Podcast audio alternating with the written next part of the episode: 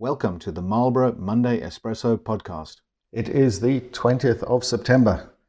I've been away for a week and I've come back to a rather gloomy picture. We've got inflation higher than expected, we've got markets sharply lower, we've got sterling hitting a new low. Nathan, what's going on?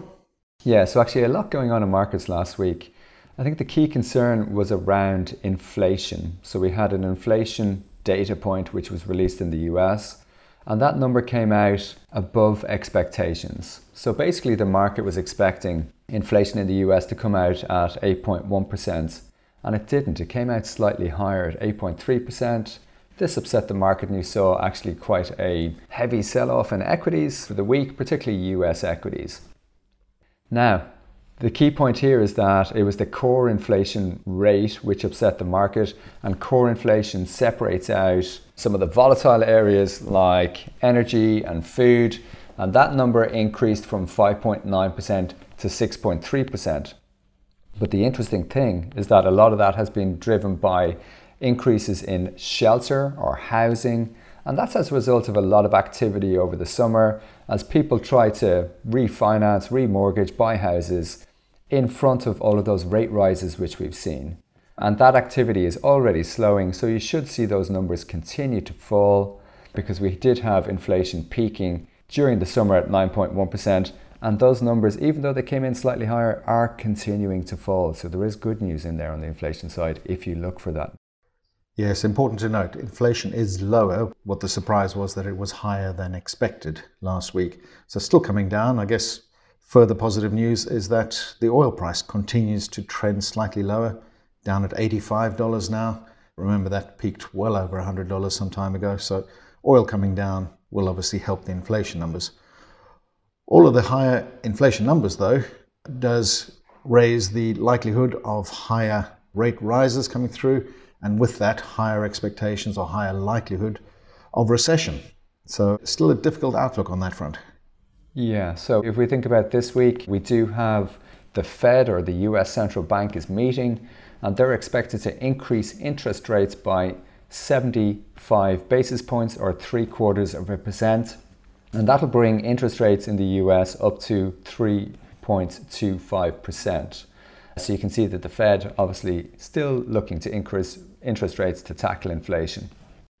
And also the BOE this week, probably a 50 basis point rate hike and we wait and see on that front. The other thing, though, that's starting to happen is we're starting to see earnings downgrades coming through. So analysts revising their forecasts, and we're seeing those coming down. That's also putting a slight damper on the mood in equity markets. Again, though, important to remember that the earnings expectations are still higher than last year, just you know less of an increase than had previously been expected. All of this, though, as I say, putting a damper on markets, and we did see a big move down last week. Importantly, though, we are still above the June lows. So markets not collapsing totally, and there's still some positives to be found in the current environment. Yeah, and I think it's often at these points in times when markets tend to surprise you when all of that bad news is out of the way. That can be the catalyst for a positive outlook in markets.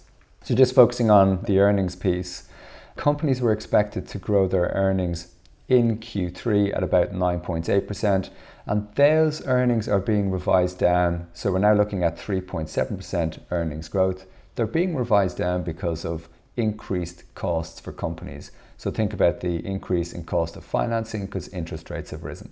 However, as mentioned, you know, the positive takeaways are that it looks like things like inflation are falling and therefore interest rate rises which are coming through should slow Therefore, that can be a positive catalyst for markets, and markets tend to always look out about six months.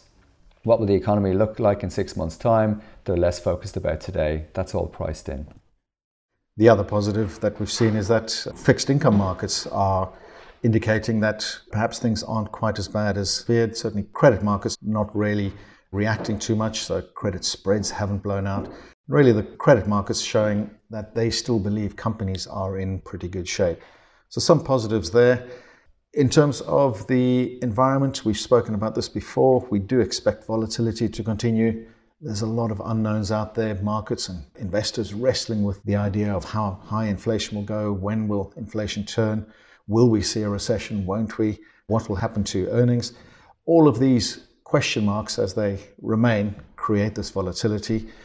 Anyway, despite all the doom and gloom, as we said, there are reasons to be optimistic. We do think we're closer to the end than the beginning, and we look forward to speaking to you again next week with a better market environment behind us. Thank you very much. Cheers. Thank you.